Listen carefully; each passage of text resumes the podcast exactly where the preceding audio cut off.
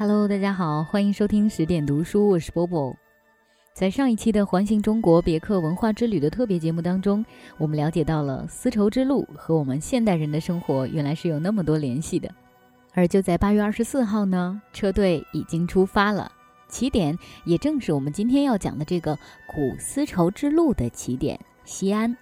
西安啊，古称为长安。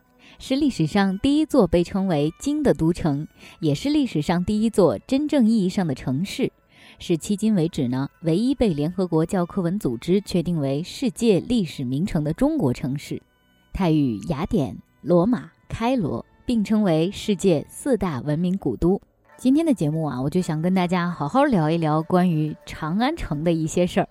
首先，我要提一个词，大家可能每天都会用到这个词啊，东西。尤其是女孩们会喜欢去买东西，那这个词的由来呢，有几种说法。其中一种说法说，西汉的时候啊，定都在长安，当年其实是非常重农抑商的。但是一个都市里不能没有商业呀，所以呢就把集市集中在一个地方，规定了都城的西北角为商品贸易的地方，规定时间开放。也就是说呢，早上太阳升起以后开市，太阳西下以后闭市。于是，在夜里就没有东西了。这是一个说法哈。此外，还有说，因为在东汉时期，洛阳和长安是两座商业非常繁华的城市。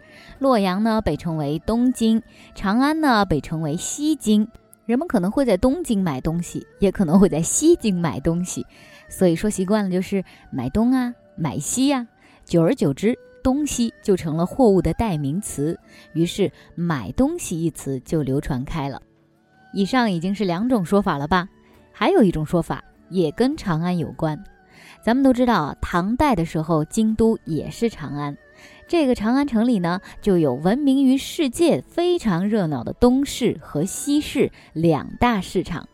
东市大约在今天的西安交通大学一带，而西市呢是在今天的劳动南路一带。我相信现在听众当中的，呃，西安人们大概都已经觉得非常熟悉了哈。东市主要是服务于达官贵人等上层社会的。那当时的西市呢，因为它距离丝绸之路的起点。开远门比较近，不管是丝绸之路来呀，丝绸之路走啊，都要经过这里，所以它会显得非常的热闹。周围坊里边居住着不少的外商，这其中以胡商最多，他们大多数都在西市或者西市附近的一些坊里面。这些外国的客商啊，他们主要卖香料啊、药物啊，然后再从中国买回一些丝织品和瓷器等等的。有人就说了，为什么胡商最多呢？这要说唐代当时的政府是非常开明的，它不但有政策性的倾斜哈，而且在法律法规上面都非常的保护胡商，细致到就连胡商的遗产处置都已经有相关的法规了。所以你说人家能不愿意来吗？外商愿意来，进口商品也多，那老百姓们就会特别喜欢西市，所以这也是为什么西市会比东市更热闹一点的缘故。咱们再说回西市哈，它一般呢会有前后店铺，它的作坊一般都是胡商开的。从达官贵人筹集资金的钱柜呀，哎，这个钱柜不是咱们今天去唱 K 的钱柜哈，到专卖线绳的商贩，一共包容了二百二十行。可以说，不管是非常细致的生活用品，又或者是稀世珍宝，都可以在当时的长安买得到。那说到胡商呢，历史上还曾经有过这样一个故事，有过这么一名胡商，他到著名的西明寺的时候，发现了武则天在寺中展出的一颗珍珠。其实这一颗珍珠也是外商进贡来的。武则天当时可能不觉得这是什么稀罕之物，就把它随便在寺中展出一下喽。没有想到这一个胡商，他几次三番、几次三番的来，他的眼神儿都是望在这颗珍珠上的。这一幕被寺里边的和尚发现了，和尚就觉得好像有利可图的样子，就问他这颗珍珠卖他一千块买不买啊？没想到这个胡商说不行，怎么才一千呢？走了，那和尚第二次就问他说：“一万贯你买不买啊？”胡商也觉得这个和他心目当中宝贝的价格不配。一直到第三次，他知道这颗珍珠可以用十万贯买了，胡商才毫不犹豫地买下了这颗珍珠。这个我们现在都觉得非常奇怪的举动，果然是引起了女皇武则天的好奇。武则天就向他询问以后，才知道原来这一颗珍珠啊，叫做青泥珠。顾名思义，就是把它放到浑浊的水里边，就会把水变清，把泥沙去除掉。哎，这个故事我们现在听来有很多不合理的点啊，包括 青泥珠的功能。如果真的有这样的功能的话，我们现在很多的河道啊，或者是海洋污染，就一下子能用几颗珠给解决了。故事归故事，但我们还是能从中发现，当时客居长安的胡商在西市的商贸经营中获利还真不少，也足见当时西市商贸区域的成熟。说那是商品经济，一点也不为过。随着西市的不断发展呢，到了唐朝中期的时候，在西市经商的胡商有了明显的增加。公元七九九年七月前，在长安居住的胡商就达到了数千人之多，有胡商、胡人、胡店。久而久之呢，长安城里面的胡风、胡俗也就随之在汉人中流传开来。当然，有一位著名的诗人，据说他也有胡人的血统。哎，我相信大家都已经猜到了，就是李白。李白也曾经有一首诗，里面写到：“武陵少年今世东，笑入胡姬酒肆中。”可以说就是描述了当时的这样一种很多胡人在长安西市的盛况。说到李白，说到唐朝。我还想说一本有意思的书，推荐给大家，它叫做《唐朝穿越指南》，作者叫森林路。它就是从一个非常有趣的假设展开，告诉咱们，如果要穿越回唐朝，注意哪一些生存技巧。读这本书的过程真的是一种非常有趣又长知识的过程啊！那下面我就为大家摘选一部分讲述到今天咱们讲的长安商业的文字来读一读。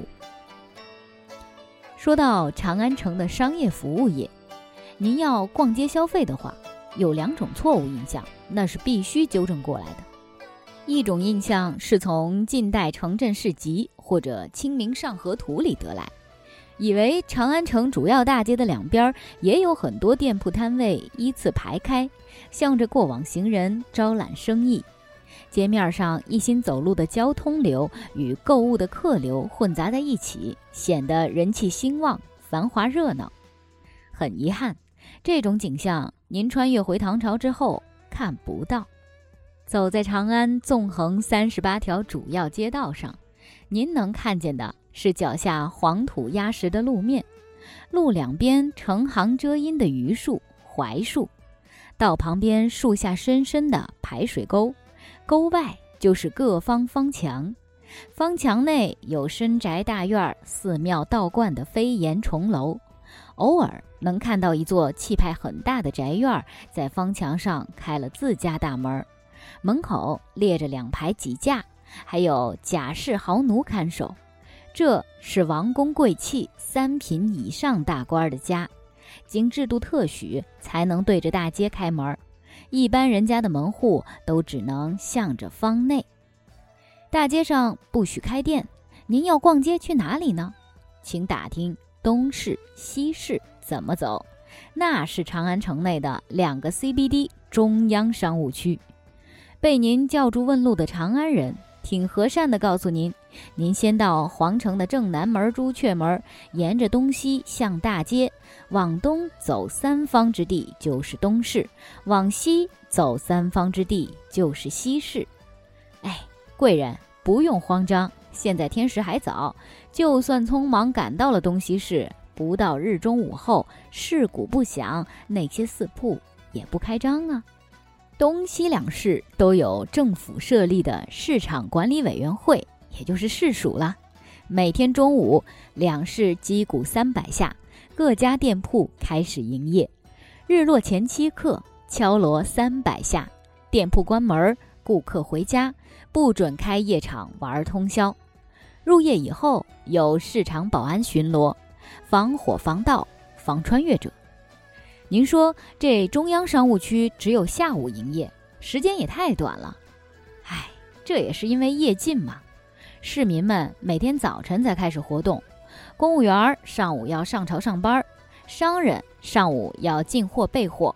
长安城里地方太大，当时又没汽车地铁，住的稍远点的人要走大半天才能走到东市西市。全社会生活节奏缓慢，二十四小时营业既没必要，也不经济呀。至于您问下午到东西市都能买到什么，那就多了去了。娘子们逛街喜欢进绸缎衣帽寺、珠宝首饰行、胭脂花粉铺；郎君们直奔罗马行、刀枪库、安配店；举子秀才们可以去粉点书肆；农夫挑着果菜米麦尽是卖掉，再买走铁锄陶碗；商人拿着钱票去贵方存入取出。您喜欢看热闹？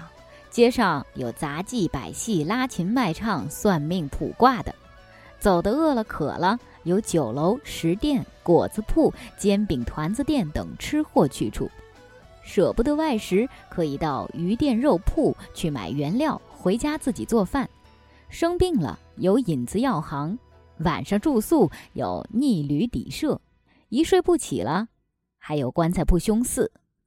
嗨，总之。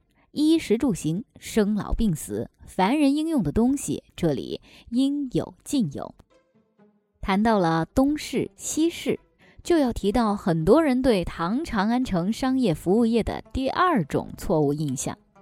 有人说了，既然临街不许开店，商业集中在东西市，而二市又是入夜关门，那么长安就是一座没有夜生活的城市。里方居民区也没什么商店，城里冷清枯燥的很，根本没啥繁华气象嘛。别听他们的，咱用脚趾头想也知道，一座上百万人口的大城市，其商业活动的规模得有多大？两市面积只占全城一百多方里的四方，怎么可能完全满足呢？前面说了，东西二市只相当于北京、上海的 CBD 中央商务区。在全城一百多方居民区里，各方都有自己的小型商业服务业设施，相当于各社区的便利店呢、食堂啊、裁缝铺啊、洗衣店啊、菜市场等等。而且呢，长安城的夜禁主要针对的是三十八条纵横主干道，有城管巡逻队禁止夜里在大街上走动。各个方门一关，方里内部的夜禁倒不是那么严格了。您在方里的十字街上行走，一看对面来了片警，赶紧掉头往小巷、小区里跑，弯弯折折绕几个圈子，武侯们真未必能抓到您，往往也就睁一眼闭一眼算了。前面提到的方里小吃店，天不亮街鼓没响就开门打烧饼经营，那儿也没人管，不是？于是这就造成了一个奇特的现象。黄昏时候，接鼓响起，大约要分五波击鼓八百下。夜色降临，方士关门，长安各条大街上唯余月色茫茫。两大 CBD 里黑灯瞎火，人声绝迹。各方小区里倒还热闹着，一些达官贵人在自家的豪宅里通宵达旦饮宴作乐。住旅社的客人在同方酒楼食店里喝点酒，跟嗜酒的胡姬调调情，QQ 视频一下也不会被扫黄。还有一些里方情形更特殊一点，比如东市西侧紧邻的平康坊，那是嗯，长安城里最著名的红灯区，俗称的北里名花，集中居住在此方。唐代没有官员不准嫖妓的规定。至于来参加科举考试的读书人，到平康坊探访红颜知己，简直就是半官方的活动。哪位要是不去，那不叫洁身自好，那叫徒劳村气。所以入夜以后，平康坊坊门虽然关了，坊内琴楼楚馆可还是红烛高照，歌舞翩跹，出双入对，浅斟低唱。东市西北的崇仁坊是一个旅店集中地儿。您穿越以后，如果有钱有势，但还没在长安买房子，作者俺劝您去崇仁坊找一家底舍先住下来。这一方西面就是皇城，也就是政府机构所在地了，去选官考试很方便。东南是东市，逛街方便；南面是平康坊，找艺妓娘子们谈心方便。因为有这些好处，这一方就成了外地来长安选官考评和参加科举考试的文人们的居住集中地。附属而生的酒楼、饭店等服务业也异常繁荣发达，昼夜喧呼，灯火不绝，俨然长安城的夜生活中心。您如果住在这一方的话，就可以邀请认识的朋友过来吃个晚饭什么的，不愁找不到开门营业的酒店。但要注意的是，如果您朋友家住别房，那吃完饭可就回不去了，您得自己下处给人家准备房间或者床位，再不然同榻而眠，望天长安一片月呀。怎么样？以上就是这本书里边的部分内容。这一小段的穿越之旅，如果你还不过瘾的话呢，那除了去找相关的书籍读一读以外，不妨也参与到我们的话题讨论中来，在新浪微博上寻找“丝绸之路关我神马事”这样的话题，在下面留言啊，畅谈一下或者畅想一下，假如你穿越回唐朝长安，会如何呢？这个问题回答的非常精彩的听众，将有可能获得别克提供的精美小礼品。我迅速的想了一下，如果是我有机会回到唐朝的长安的话，第一个要找的人应该是李白。然后呢，把酒言欢，斗酒诗百篇。当然，主要是他来写，我来记啦。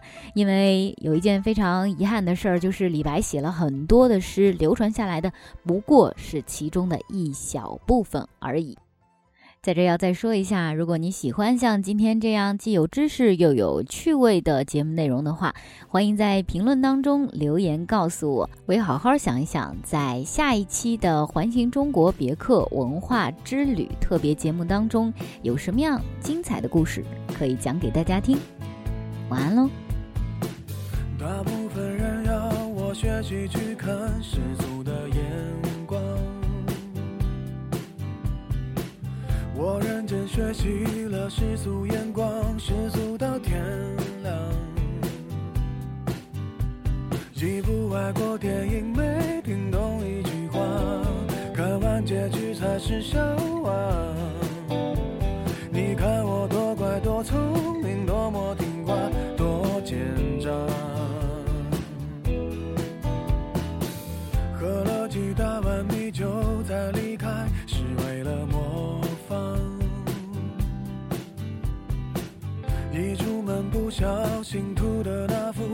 谁的书画？你一天一口一个亲爱的对方，多么不流行的模样，都应该练练书法再出门闯荡，才会有人热情买账。要是能重来，我要选李白。几百年前做的好坏，没多人在。要是能重来，我要选李白，至少我还能写写诗来澎湃，逗逗女孩。要是能重来，我要选李白，创作也能到那么高端，被那么多人崇拜。要是能重来，喝了几大碗米酒